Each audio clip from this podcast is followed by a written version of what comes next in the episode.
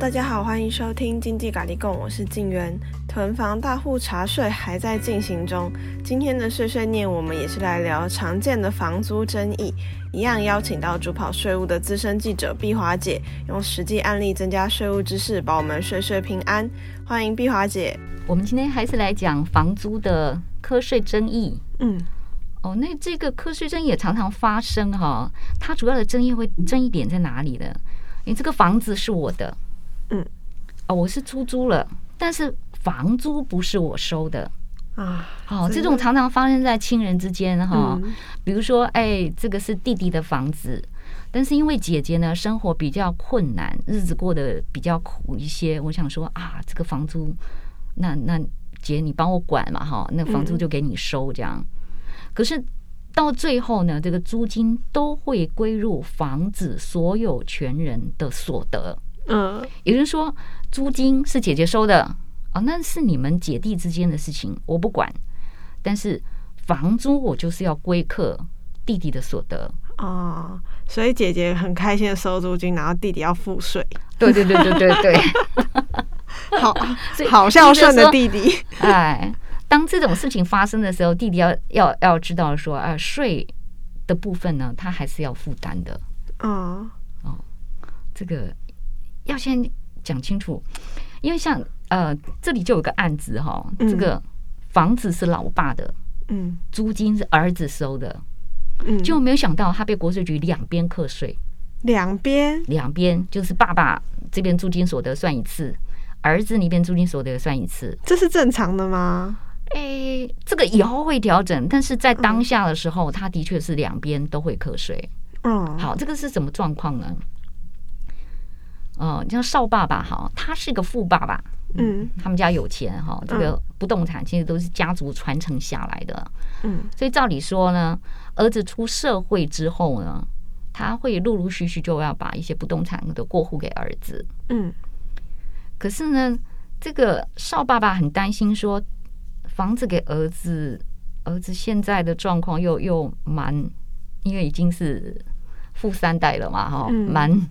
因为不能讲挥霍了，就是手头很松啊，所以他就很担心说，啊，这个房子过户之后会不会被儿子卖掉啊？嗯，所以为了把把这个房不动产保留下来哦，所以他就说，好啊，房子现在还是在我的名下，嗯，但是呢，可以给你，可以给儿子管，嗯，哦，然后呢，这个租金就让儿子收，嗯，那他就想说，哎。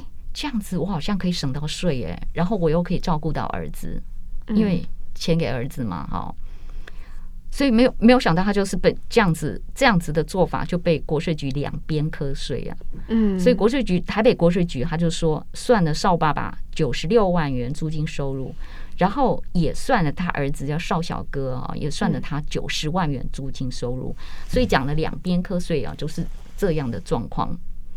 为什么啊？那这样子的话，他们那后来他们有什么打什么官司吗？有啊，嗯，因为租约哈，嗯，他他这个房子租出去哈，是租给一家公司营业的，嗯，因为是儿子去签的租约嘛，嗯，所以他扣缴凭单就开一个儿子，嗯，因为他钱也是汇给儿子啊，哦，所以他扣缴凭单就开给儿子。那扣缴凭单上面告诉你说，哎，租金是儿子收的，那儿子当然就是有租赁租赁收入啊。嗯，所以你的材料所得跑出来，是不是儿子上面就有一笔？嗯，对啊，那儿子也想说，对啊，那就我来报嘛，因为我爸是高收入所得，嗯，哦，是用高税率，我就是我才刚出社会哦，我税率蛮低的啊，哦，只有百分之五，好啊，我来报，我来报，没问题，我来报。嗯，那为什么呃？这个少小哥也愿意去报呢，因为九十万元、九十六万元的租金收入啊，他不是会有扣缴税款吗？嗯，那但是那个扣缴税款就会让少小哥退税，嗯，所以他他报了这个租金收入，他还不用缴税哦。可是呢，在查核的时候，我们之前有讲过查房屋税籍啊。嗯，这个就会查到说这个是非住家用，嗯，然后他想说少爸爸有一个非住家用的非住家用的，嗯，房子，然后这个房子，哎，上面有房客啊，他就问房客说：“哎，那你有付房租吗？”他说：“有啊，我有付付房租啊。”嗯，他说：“哎，你有付房租？那少爸爸还没有没有报哎。” 好，那就算过来啦。他就哦，因为房客告诉他说，他们缴了九十六万元的房租，嗯，所以他就归课他九十六万元房租，就把它算到那个邵爸爸的所得里面去啊。嗯，那邵爸爸是适用高税率啊，他税税率达到最高级啊，百分之四十啊。嗯，所以这变成就是两边都课税了。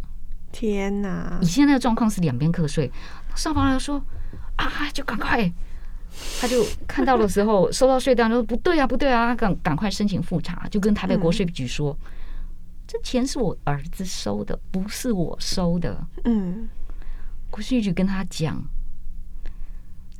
那个房租啊，是归课给房地所有权人呐、啊。嗯，你是房地所有权人，我当然课你啊。嗯，我不管房租是谁收的。他说那一部分钱呢，应该就是房，应该说呃，房租是少爸爸的，但少爸爸再把它给了少小哥，再把它给儿子。嗯、那他嗯，所以最后最嗯那。那少爸爸就说：“哦，那那这样子，那不对啊！你又磕了我儿子一次了，嗯嗯，就是你同一笔所得磕两次。嗯”他说：“哦，那就归课给你。”他就把那个儿子的部分给删掉了。哦，那那还好，还好，还好，还好，还好，还好。对，至少不是两边的。我想说到最后，如果连儿子的都要扣的话，不过这个这样的案子，其实邵爸爸是会被罚的啊？为什么？他会被罚的。但邵爸爸。没有被罚，是因为他很简单，他就按照那个查调所得上面的资料去申报。哦，因为他儿子有报一次，所以他们就会觉得说父那个爸爸是没有想要的。不是哦，不是哦，不是，嗯、是他还是有说你这是漏报漏报租赁所租赁所得。哦，他还是漏报了。所以如果说他今天不是按照查掉所得的结果，查掉所得就是。嗯查掉所得是这样子，然后你就按照查掉所得上面去报。嗯，如果不是这样的话，他会被罚所漏税的零点二倍，会被裁罚。哦，那结果这次有被裁罚吗？因为他是按照查调所得，然后又才网络申报。嗯，好，现在如果你是按照查调所得，又才网络申报，不予处罚。啊，嗯，所以他还好，他还好，最终的最终的结果就是啊，重新算一算而已啦。哦，就两边重新算一算了。哦，那就好。可是，可是如果哎都没有去处理搞，然后两边都搞不清楚，还是就会变成两边课税。哦，就是那边可以治，这边也可以治，对。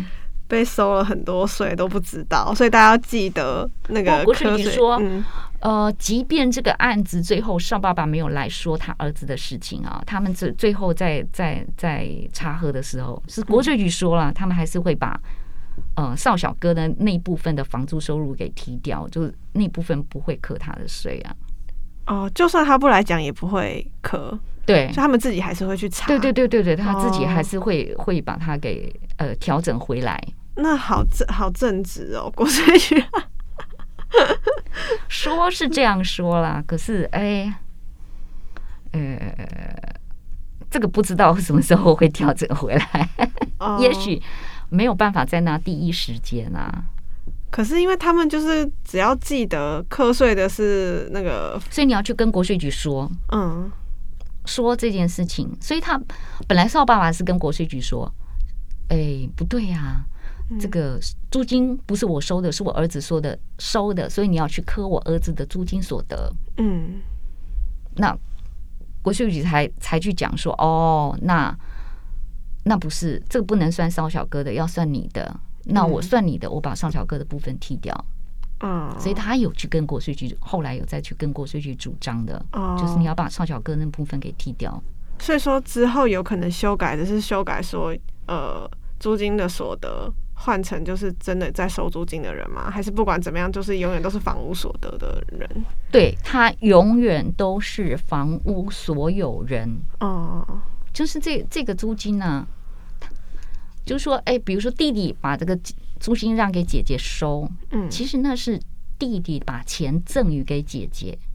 哦，那这个案子也是一样，其实就是少爸爸把钱赠予给少小哥，是他把租金赠予给邵小哥。嗯，其实这个这个案子其实还好，为什么讲还好呢？因为这个租金只有九十六万。嗯。